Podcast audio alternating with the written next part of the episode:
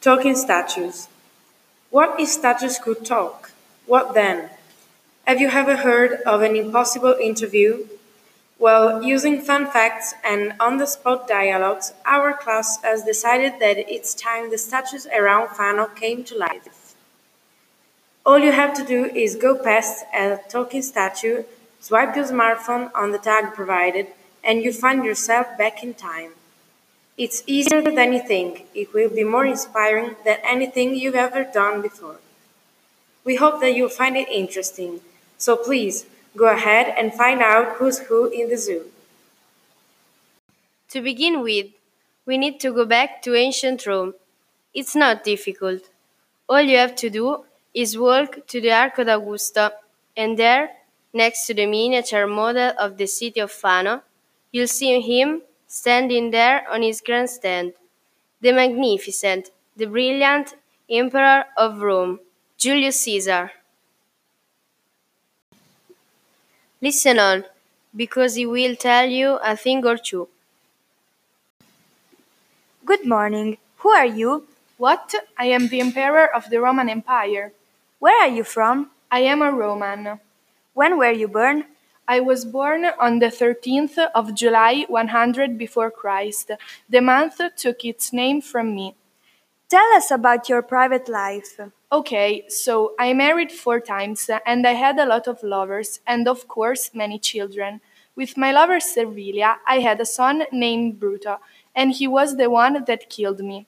Who are your other children? I also had Augusto, Tolomeo, and Julia. Have you got a rival? Yes, Pompey is my rival. What is your armor made of? It's made of hammered bronze and iron. Do you like the fashion of Roman times? Yes, I do, but the armor is uncomfortable though. How do ladies wear their hair?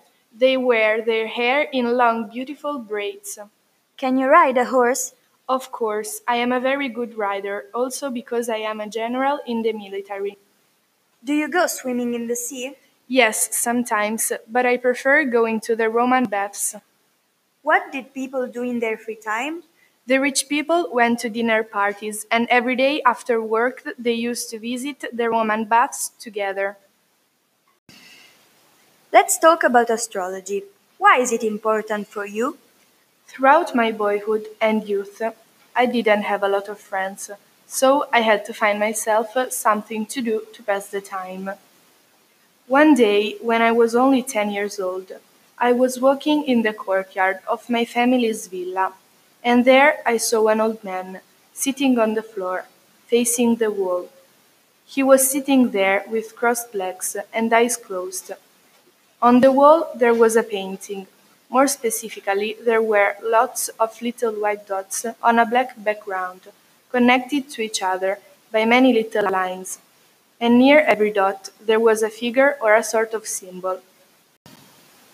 Hmm, yes, please continue. I remember asking this old man if he was sleeping. So he opened his eyes, and I asked him why he was staring at the wall in that way. The man answered that he was an astrologer and that he used to study the stars and the sky, and they affected people's lives. In my mind, this old man was a wizard. Then I obviously wanted to know what the stars had to say about me.